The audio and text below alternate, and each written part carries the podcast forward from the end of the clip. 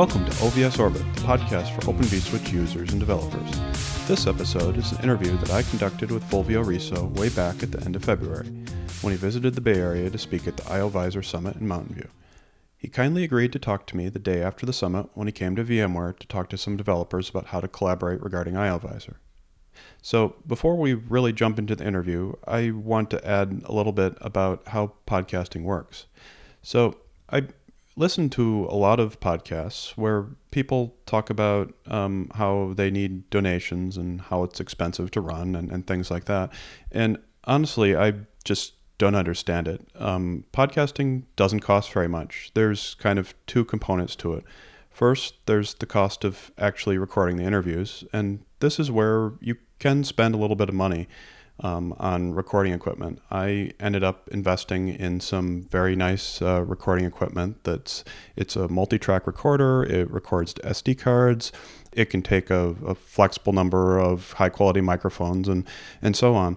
Um, but that's a fixed cost. You spend $500 or um, much less. You can spend $100 or you can even just use your uh, your phone to record. Um, but once you've got it, you you don't really need to get more. So I, I don't know why people would need a lot of money for that. Then there's sort of the recurring costs of uh, of hosting, and hosting a podcast is not expensive. It's a matter of hosting uh, static web pages, static files on a website, and that's a problem that's been solved. You can pay uh, nothing for it, or you can pay some uh, minimal amount of money for it. Um, I personally use a hosting uh, provider that I've used for other stuff for 15 years, and it, it doesn't cost me any more to uh, to host the podcast. So, uh, frankly, when I hear people begging for money for these things, I'm really puzzled. Um, maybe for the ones where it's clearly somebody's full time job and they've uh, dedicated all their time to it, yeah, they need to live. But I, it, it, I, I seem to hear this on every podcast um, and the advertising that goes along with it and, and so on. And it's, it's really puzzling. Anyway, um, on to the interview.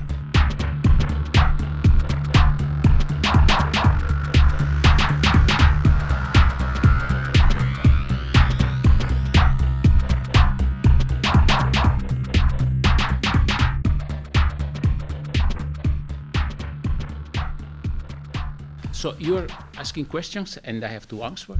Well, uh, that's usually the way I do it. But if if you'd prefer to just start talking, that that works too. Uh, it's not a um, it, this isn't a interrogation. It's it's just a it's just a discussion. I, I like to be on the other side. Oh well. Usually, I, the you, professor you, asking questions to the students. Well, well, gosh, if if you want to ask the questions, then I'm going to have a hard time telling you about what you worked on. But we, we could try it if, if, if you want. It's okay. It's okay. All right. Okay. So uh, today I'm I'm here with uh, Fulvio Riso from Politecnico di Torino in Italy. Uh, and uh, Fulvio focuses on high speed uh, network packet processing.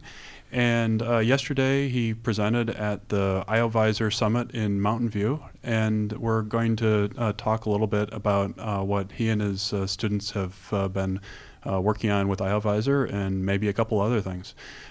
do you want to say a little bit more about yourself before we really jump into it?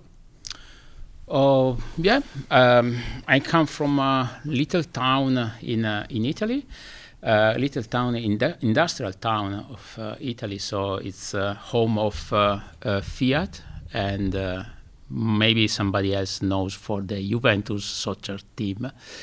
Um, but anyway, we have a strong technical university, um, which has strong background in networking. We worked quite a lot in networking, also not in the networking the traditional sense. so just transform uh, transporting bit. So we always uh, um, worked in try, trying to uh, transform bit, and this is uh, why we had a long-term collaboration with Cisco in, in order to make packet processing. Uh, so we define languages for flexible packet processing uh, well beyond P4. That was not that successful, but anyway. And we define a virtual machine uh, well before IOVisor and uh, again all the other things that are happening right now. Um, so that's basically our background in our our group. Wow, it sounds uh, uh, quite a bit uh, ahead of the, the industry in, in general. Uh, that, that's pretty exciting. Uh, Yeah, d- do you find yourself pointing to these things and saying, well, I did that first? Yeah, uh, sometimes yes, but uh, it's. Uh, I mean, I, I learned quite a lot from the U.S. way of uh, working, and uh, they told me that uh, they teach taught me that uh, execution comes first. So the idea is nice, but then you have to make something happen. And uh, definitely, the US are much better in that respect. So I said, okay, I had a nice idea before. I published the paper, but there are other guys that are better than me. Well, probably the, the bit from Silicon Valley that you left out is you didn't figure out how to make a lot of money out of it. I'm not that interested in money, so I was impressed by Nicira, uh, but anyway, I- Yeah, we, we did okay. yeah, I think, I think so. So, uh, before we really jump into your research, I wanted to say a few words about this upcoming IEEE workshop that you're uh, organizing in, in Italy. Yes. Um, yeah, um, we recognize that right now network softwarization is uh, a trend that uh, cannot be stopped. Um, also, we can see a lot of fragmentation in uh, uh, how people try to make software for networking or networking at large. So networking means not just wiring, but also computing in uh, inside the network, uh, which means fog computing and uh, all that stuff. So we would like to bring people that is working on this kind of uh, area in order to share knowledge and idea and possibly to make some uh, more uh, collaboration between different communities. Uh, so, for instance, uh, maybe OpenStack guys are not talking to uh, Mesos, and I mean there are a lot of uh, different communities that are working alone that should be brought together in order to create a service for a telco provider um, I, I think telcos are very interested in this, but they have a strong requirement in terms of security and uh, also legislation. So uh, w- we need to converge uh, on, on that. So that's the idea of uh, of the workshop, and uh, um, the, the, the the one of the constraints that we have is. Uh, software must be really running and released, not just papers, not just ideas, but uh, ideas with something that works uh, in the IETF style.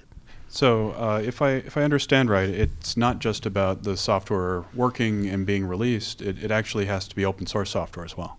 Yes, it does, Because uh, telcos are saying, uh, I don't want to become slave of another company. So um, they learned quite a, a lot from the past uh, when there was basically one source of networking equipment, and they say, okay, fine, I don't want to be slave of now of, of a software vendor. So open source uh, is uh, very very important right now. So I've I've heard I haven't worked with telcos much, but uh, when I talk to people who uh, work with them, they tell me that the the telcos are uh, uh, very picky about uh, what what they what they want in, in the sense that they all have their own very specialized requirements that are different from the other telcos. Uh, is is open source going to uh, is, is it going to be I don't know special cased enough uh, for for what they're they're looking for? Do you have any thoughts on that? My feeling is that uh, they would like to share the cost of uh, the development of the base infrastructure. And then services on top of that infrastructure can be a battlefield between one telco and the other. So, for sure, uh, each telco has its own uh, um, business case and its own requirement. But uh, the cost of developing the infrastructure is so high that they're willing to share that. That that makes sense. So it's more uh, com- compete on the particular services, but uh, build up a common infrastructure that uh, that that everyone can can share in. That Yes. I understand. Okay, so this is the IEEE workshop on open source software networking (OSSN). Uh, and uh, I believe the uh, submission deadline is March 10th, which is coming up uh, really soon. So Yeah. it's uh, probably too late if you if you haven't uh, already started. But it's, it's taking place uh, July 3rd uh, in Bologna. Yeah, nice city. Ah, okay. I, I haven't been there. Uh, I'm uh, on the program committee, and maybe I'll be able to get uh, a VMware to sponsor me to uh, to go to it. Uh, that that would be exciting. Looking forward to see it.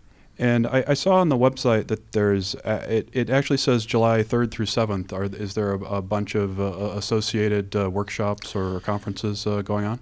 Yes, uh, this workshop OSSN has been uh, um, proposed in conjunction with NetSoft, which is the main conference. Net, NetSoft stands for Network Softwarization. Uh, so absolutely, the, the objective of the workshop uh, um, is absolutely in line with network softwarization. We added this keyword of uh, open source, open source, open source. Gotcha. All right. Well, uh, I'll I'll look forward to uh, to, to reading the and reviewing the the papers uh, for, for that in uh, probably uh, just uh, sometime next month. Yep. All right. So uh, what you were talking about uh, yesterday at the IOVisor summit was something that you called the IO modules for IOVisor. And uh, I, I think that probably most of the people listening don't have too much idea of what IOVisor is to begin with. Um, it's my understanding of IOVisor is that it's some uh, some software that supports and surrounds uh, BPF, which in turn is the abstract machine or the, the virtual machine that Linux allows user space uh, to uh, to install programs and and respond to uh, respond to events. Um, is that is that the way you think of it? And uh, am I getting it more or less right? Yes, I, I completely agree. Um, and um, I, I feel that uh, when you say BPF, um, maybe we're we're giving a misleading perception of what in fact IOVisor is because uh, BPF was originated uh, 30 years ago for packet filtering, and so people tend to associate BPF uh, uh, to something that is related to networking. In fact, BPF right now or IOVisor is much much more than networking. It's a sort of hook in the in the Linux kernel where you can inject arbitrary code or at least arbitrary code because of course safety is important so you can do whatever you want.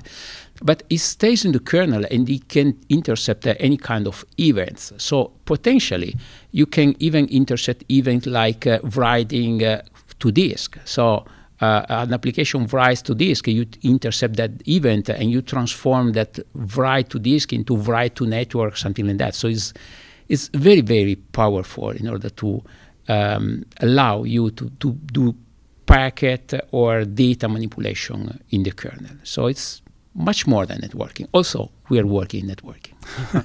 I was really impressed yesterday when, uh, in the morning, I think it was Brendan Gregg who showed a diagram of the entire Linux kernel and showed uh, how there are, are, are several different utilities that come with IOVisor that can uh, instrument or, or work with uh, each of those pieces. It, it looks like people have built up a lot of infrastructure around it. Yes, um, uh, th- that's probably the mostly used uh, use case for IOVisor. So monitoring, uh, mo- monitor at large. So monitoring generic events like, in fact, write disk uh, events, uh, system calls, and so on. We're adding the idea of networking. So in, in our research group, uh, we're working on uh, building network functions, uh, traditional, let's say, traditional function like a NAT or router or a switch or DHCP, but completely injectable in the kernel so you can change the behavior of your kernel dynamically. Um, next step could be uh, to do something even more than networking. So inject code that does something, not just that monitors or does networking, but uh, probably we need some more time in order to reach the maturity we need in order to reach that kind of objective. Okay, you you call the uh, this uh, this work IO modules. Uh, so I, I wasn't quite sure if I understood the full context. Is an IO module is that a term that you came up with, or are you building on something that that already existed?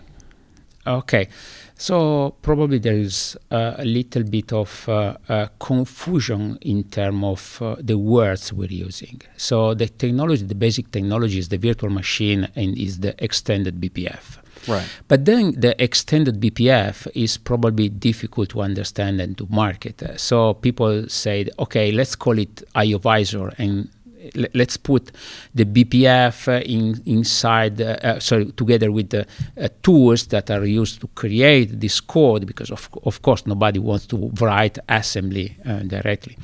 So that becomes the IOVisor technology. And then how do you call the program you're creating? Okay, we call it IO module because it's a, a, a module that works for IOVisor. So it's just a way to call it. Uh, so the IO modules is just a, the program that works uh, in the in the ah oh, okay okay so I, so, so I understood the uh, the technical term and I didn't know the marketing term. So yeah, that, that was what I was. That, that's missing. my perception. Uh, that, that, that, makes sense. So uh, you you created these uh, modules that do traditional networking functions. So the Linux kernel already has, of course, a lot of bits that do traditional networking functions. What's the uh, what's the reason for doing it from uh, from BPF or from an I/O module instead?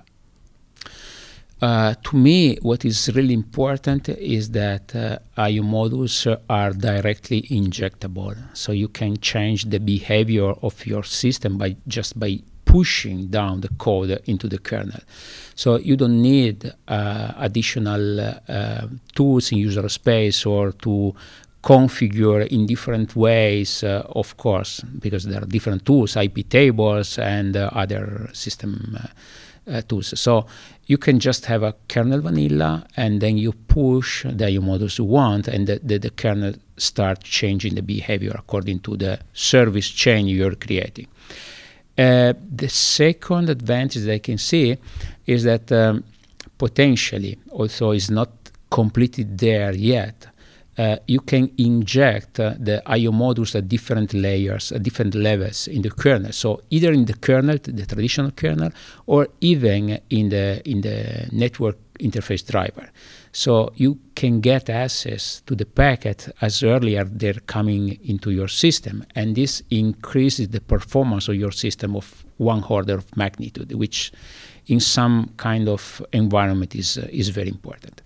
And finally, the third is uh, uh, related to our use case. We are working mainly with telcos operators, and telcos operators have a, a very heterogeneous environment. So when they inject the code, they would like to inject a sort of byte code and not, not code because the platform they have uh, available may be an ARM, a, a MIPS, an Intel, whatever, and they don't want to care. So they, they say, I would like to, NAT, to, to install a NAT there. That's it. That's the bytecode, and I'm sure that works. So for me, the portability guaranteed by the eBPF virtual machine is, is very important probably is not so important in the data center environment. For me, is very important. Hmm, that's that's interesting. Uh, I, I, guess I hadn't really understood until now that, that BPF was considered more portable than say uh, native code written in C. Do you do you do you think that that's generally true? Uh, yes, it's generally true because the BPF looks like Java bytecode. So at the end, you need a virtual machine that emulates that kind of virtual processor or virtual hardware platform that you have. Uh, so the Java bytecode is portable, and so also the, the, the BPF bytecode. Okay, that that makes sense. So you talked about uh, uh, putting these uh, together in in chains. So uh, how how does that, that work out with uh, with with IOVisor? You're you're talking about service function chaining from uh, from a network interface to to, to something else. Yes, uh, service function chaining is definitely one of the top interests in our in our case in our studies. Um, service function chaining, which is uh, not just a chain, is a sort of graph. Uh, so Uh, for of course, it's very important for us to have a, a LAN emulation, so something that emulates a bridge, and the, the, bridge can be attached to different services, maybe the DHCP. But for us, it's very important to have maybe a storage server attached to the LAN in order to have provide the user a storage service in the in the residential gateway. Of course, the storage server cannot be done with BPF, but still the BPF can pro provide you the technology, the basic technology, the stitching, the service chaining in order to, to provide a way to deliver traffic to the different services. Uh, maybe it would help to, uh, to to talk through, say, one of the examples that you went through uh, yesterday. You, you showed some fairly complex chains or, or, or graphs that accomplished uh, different things. Do you want to, to talk through one of those? Uh, yes. Uh, I don't think it's so so complex. It's so complex when you try to to, to to split the function that you are getting in different modules. So uh, the, the, the, service chain that I presented is really uh, the exact the same service that we get from the uh, residential gateway at home. So the traffic goes into a switch, a bridge, and uh, attached to this bridge there is a DHCP that gives you the IP address when you connect to the, the, the, device, and then you have a, a router that sends the traffic toward the internet, the traffic has to go outside your uh, home, and then the traffic goes to a NAT because, of course, you have uh, uh, um, private addresses, and maybe you may need some security stuff, so a, a little bit of DPI in order to check uh, for intrusion or, or something like that. So the service looks complex when you make a picture of all those models together, but in fact, it's exactly the same as we expect from our gate, uh, home gateway that we bought at the supermarket. The advantage in our case, making this kind of service with IOVisor is that this kind of service is completely flexible. So we have a prototype uh, in uh, in our lab of a home gateway that uh, is right now configured exactly like that. But if I change the service chaining and I change the network function, it becomes an access point that can be used uh, in a public uh, hotspot. So it redirects the traffic to a captive portal and blah blah. And everything can be done automatically and dynamically. So you can reconfigure uh, the, the home gateway or the box that is, is no longer a home gateway, it's a box, a programmable box based on the service you, you would like to, to get out of it. So how do, how do you go about that uh, re reconfiguration? Is that with the standard tools that, that come with BCC or, or IOVisor? Uh, yes, reconfiguration means using uh, um, currently mostly Hover, which is the uh, web service that has been developed within the IOVisor community in order to uh, inject the code into the kernel uh, through a web uh, classical REST interface. Uh, so we're using mostly those tools. Uh, in our lab, we, we have an extension that allows, in fact, to mix different kind of network function using different technologies. Because you know, sometimes IOVisor cannot be used uh, for high-level services. So we can create a service chain that uh, has some IO, IO modules for some portion of the service while is using Docker or uh, uh, VMs for other services that are maybe cannot be implemented right now in, in IOVisor. So we can create everything dynamically.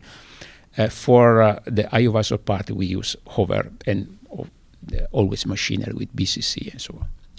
So I, I heard about Hover for the first time yesterday, and one of the things that I, I found out yesterday is that there's actually a, a lot of people who are uh, uh, trying uh, uh different ways to apply IOVisor and uh, apply uh, BPF, and I, I think that a, a, lot of them hadn't really talked to each other that much before. I, I think it was valuable to get everybody in the same room. So given that I, I hadn't really heard of about Hover, uh, could could you say a little bit more about it? It sounds like it has a, a northbound interface that's a web service, and southbound it talks to the kernel. Is that right? Uh, yes, uh, that's basically the objective of Hover. So. Uh, exporting a REST interface um, where it can accept IO modules, so a bunch of C code that can be trans uh, transformed into uh, running code, eBPF running code. And then it enables to create multiple I/O modules or instantiate multiple I/O modules and connect to each other. So, for instance, the router that is connected to a NAT and so on. So it provides a very high-level uh, interface for doing that. And then, in addition, it provides also some helpers. So, for instance, to allow one I/O module to say send to port uh, X, uh, where uh, is uh, the the NAT is connected, or something like that. So, in order to isolate uh, um, some difficulties, some tricky points that are still not so clear in the plain BCC programming. So, it creates new helpers uh, that can be mapped in different helpers according to the specific implementation of uh, the BPF that you're you're gonna use. So uh, also it's not that mature yet. Uh, still is one step forward in order to create services with IO modules. And then at a higher level, there's presumably some controller that's uh, telling Hover what to do. What do people usually do for that? Uh, no, that uh, doesn't exist yet. Ah, so, okay. so you have to uh, use the the REST API. I mean, the, the traditional way. Um, recently, we implemented a, an extension of Hover. Uh, that is really, in fact, like a controller. So we implemented the, the, the slow fast path um, separation in uh, in IOVisor IOVisor was born only with the fast path in mind.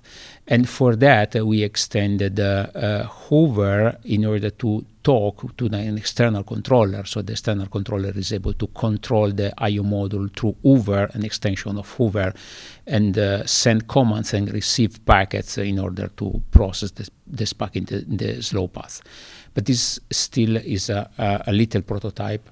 Uh, we show just that yesterday, and uh, now we have to sync with the rest of the community in order to um, move our modification in the best place for IOVisor. Right now, we kept all our modification in our local project at uh, university. Uh, but this is uh, a general value for the IOVisor project, so we, we need to move those patches and those uh, new features in, in a better place. Right, and and one of the reasons you're uh, here talking to me today is so that you can uh, uh, talk to some of the people are, are around here to to figure out whether it makes sense to, to work together on, on any of this. Yes, absolutely. Especially if you're thinking about uh, uh, creating a, uh, let's say, data center wide service.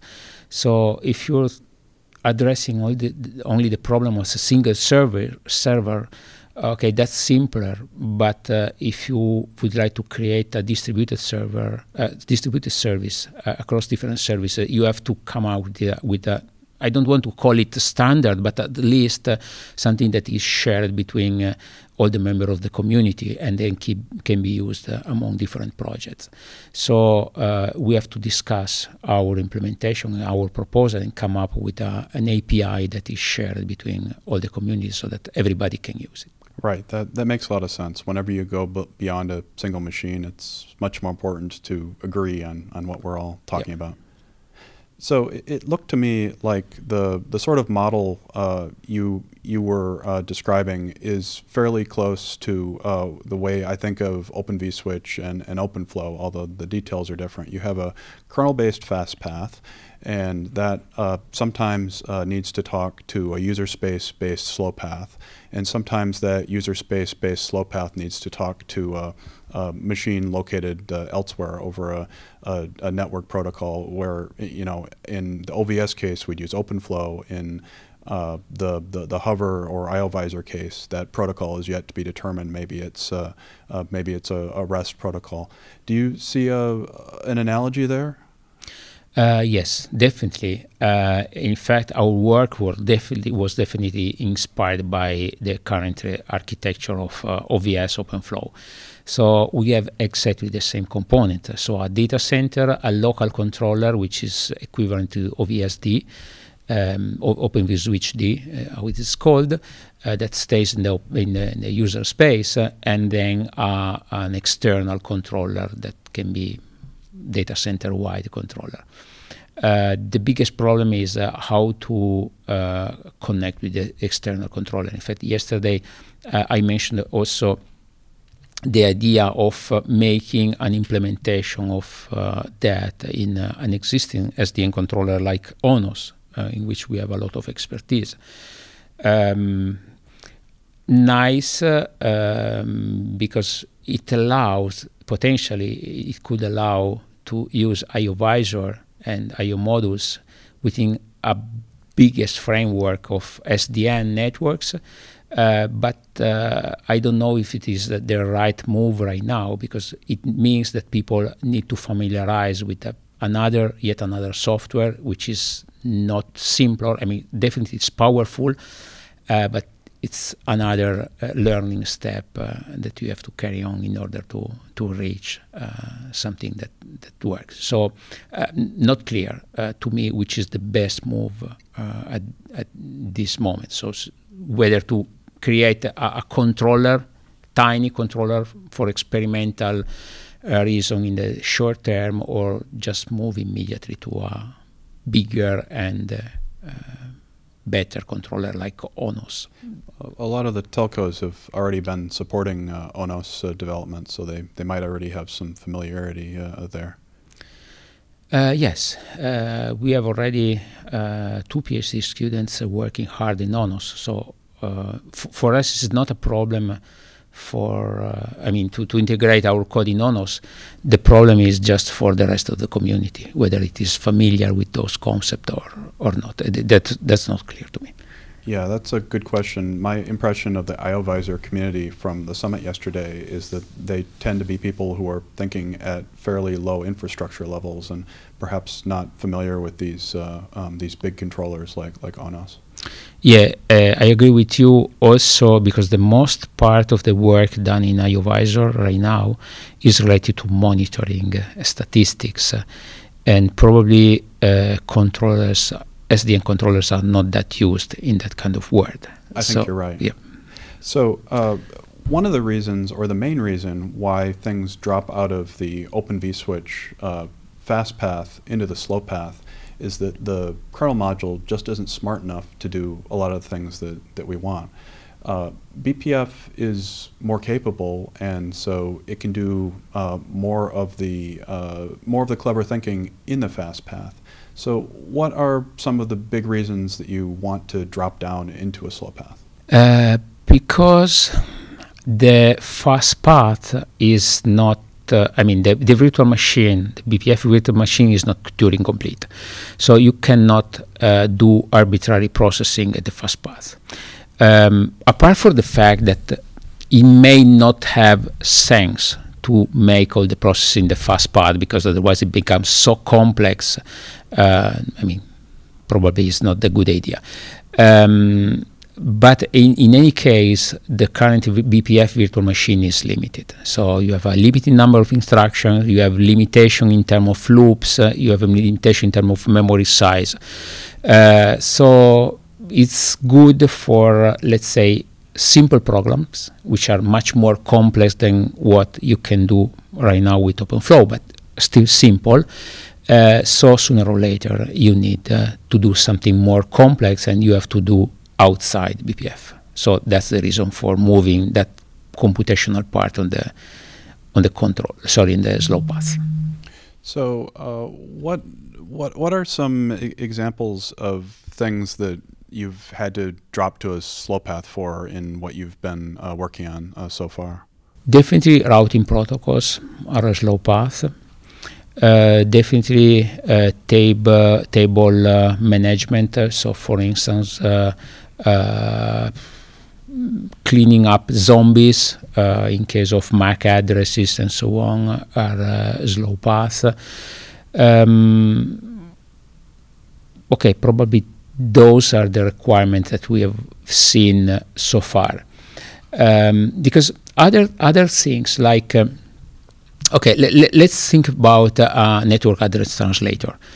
uh, at the beginning we said, okay, when a new session comes, you have to associate a new port in the binding port in the address translator. And this is a, a control path issue, so you should send the packet to the control plane, and then the control plane allocates a, a new port for you, and then you send down the, the, the tuple for with, with the mapping and so on. And then we said, okay, but in this case, we're not using exactly the power of BPF. And by the way, we're introducing a latency each time a new session is coming in because it has to be mapped. Uh, the BPF is able to do that. So you can maybe already put a sort of pre-compute number of entries in the tables, in the BPF table, so that when a new session comes, the, the, the BPF is able to associate immediately a new port to the new session. And then maybe it can tell the control plane, oh, yeah, I, I, I mapped a new session. Please do whatever you want in order maybe to uh, make statistic or uh, give me another port or so on. So um, currently is uh, unclear to me uh, the the extent of intelligence that we should put uh, in the in the data plane and the, the extent of the intelligence that we should put in the in the slow uh, in the slow path. Um, so I mean I, I think that uh, in in the future we will have a more clear idea or how to distinguish uh, the, the the two um, part of the same the same software. But right now, I, I don't have a clear answer to your question. Sure. So, one of the questions that always seems to come up when I'm working on uh, networking is where do you do ARP? So, uh, th- is that a case where you drop to a, a, slow path, or can you do that in the fast path in your software routers, or w- what's the story there? The story there is uh, currently we do part in the fast path and part in the slow path. So, Let's take a router. Uh, when a router receives an ARP request, uh, right now we're handling that ARP request uh, in the fast path. So the ARP request is coming in for the MAC address of the router. The router gets the ARP request. It transforms the packet into an ARP reply and immediately send the ARP reply back. I've always found that that's the simpler part. Yeah. The complex part is uh, what about if the router has to send an ARP request to a host. So in that case, we're handling that part in the slow path.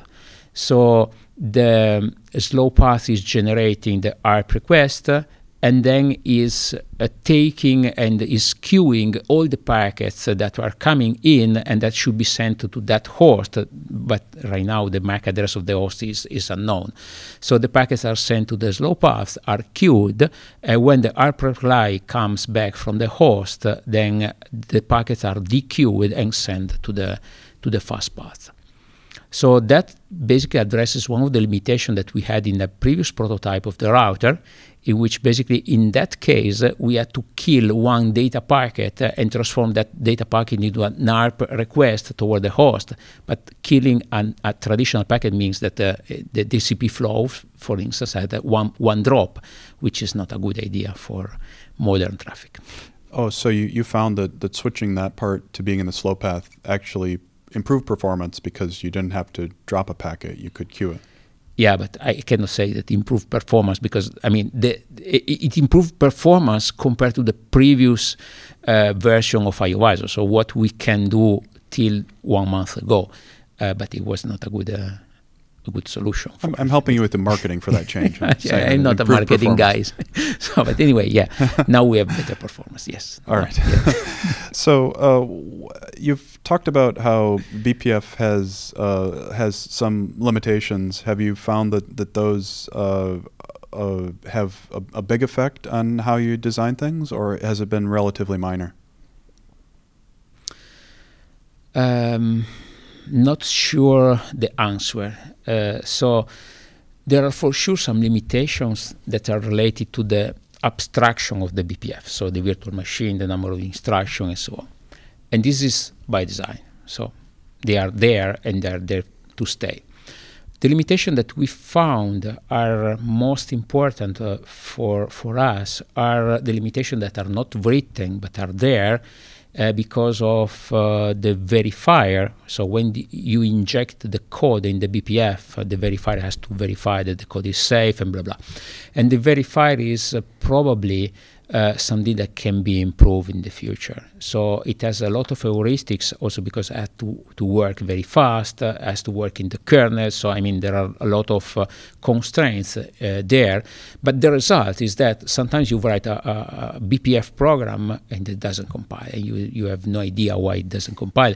And then you change something very very minimal like uh, inverting the order of two variables and then it compiles. And you see wh why why should I in invert the order of uh, two variables and, and, it compiles. Uh, so the limitation I can see are more limitation due to the um, scarce maturity of of the technology that can be probably overcome in the future. It sounds like it's a little unpredictable whether a particular program will pass the verifier or not Yes, um, that that's one of the biggest problems that we are we are seeing. In fact, uh, um, we, we, are building a team in our university of people that is are writing BPF um, IOVisor programs and so on. And uh, the the biggest thing that we have is that we have uh, already experienced programmers that know how to deal with that problem. problem. So when a new student comes and say, "Oh, there is a this problem, I cannot compile," and the other guys more experienced say, "Okay, you have to do that." okay, uh, so that that's one of the solutions that uh, we have. For sure, is not something that uh, um, can work in the long term. Uh, it, it's also true, though, that I don't feel that most of the people will uh, write their own code in BPF. Probably most of the people, like now, uh, will use the BPF, so tools that are already provided by other guys. So uh, we have to distinguish between the programmers of BPF and the users of BPF. They are two very different communities, and the second uh, is much larger than the first. So even if some limitation in terms of uh, verifier and so on uh, still uh, exist in the future, uh, we, we still feel that is not the most important problem that we have. Um, what is more important is to have tools that are uh, uh, powerful and easy to use in order to reach the other community, the users, not the programmers. That makes sense. It's always a little disappointing if you have uh, the same set of developers and users. Yes, absolutely. you should always aim to have more users than developers. Yes. So, uh, what kind of performance are you getting out of the, the system that you built? Okay, performance. Um, I don't think performance is probably the best um, way to measure IOVisor right now um, the performance are basically on, um, um, in line with uh, other, let's say, competitor technology. I, it's, it's, not the word, the, the, the word, the, the, the, right term, competitor, but I mean other technologies uh, that, that get the same thing done. Yes, yes. So, for instance, we're getting more or less the same performance than uh, Open vSwitch uh, when we're using IOVisor uh, for uh, just forwarding packets like uh, like a bridge. Uh, we're getting much better performance in case uh, of a service chain uh, if we compare the, that performance with the traditional way of creating service chain right now, which is maybe instantiating multiple Docker or VM uh, and chaining one of the other. So right now, performance in case of service chain are much better because uh, um, everything happens in the kernel in case of IO modules, so it's much is much faster.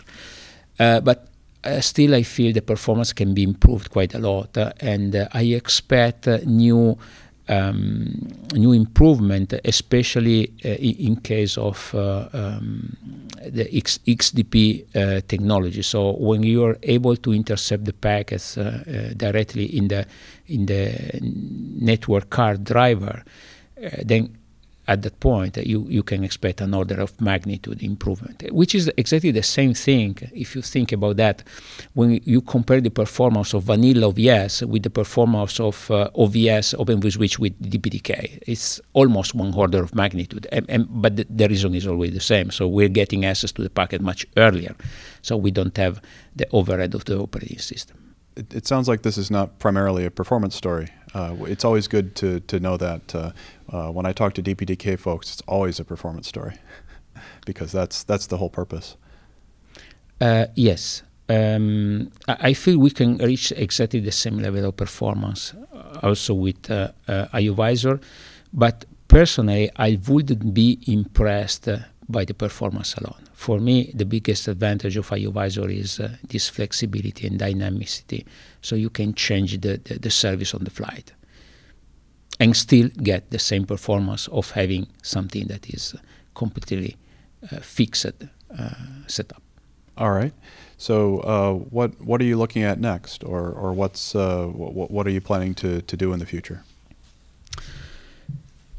Okay, so uh, there are two things. One is uh, based on uh, our will to contribute to the IOVisor community.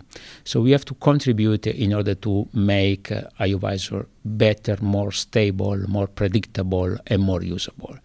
And also, this is not probably uh, the objective um, of a university. We feel this is very important anyway, so we will dedicate resources for that task.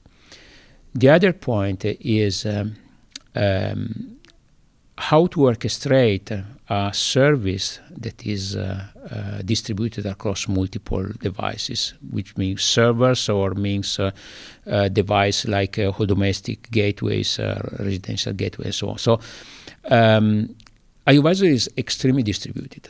So tiny programs that can be instantiated multiple times on different servers and may can be coordinated in order to create a, a, bigger service together. So instead of having a big firewall, you have a tiny firewalls distributed across your architecture.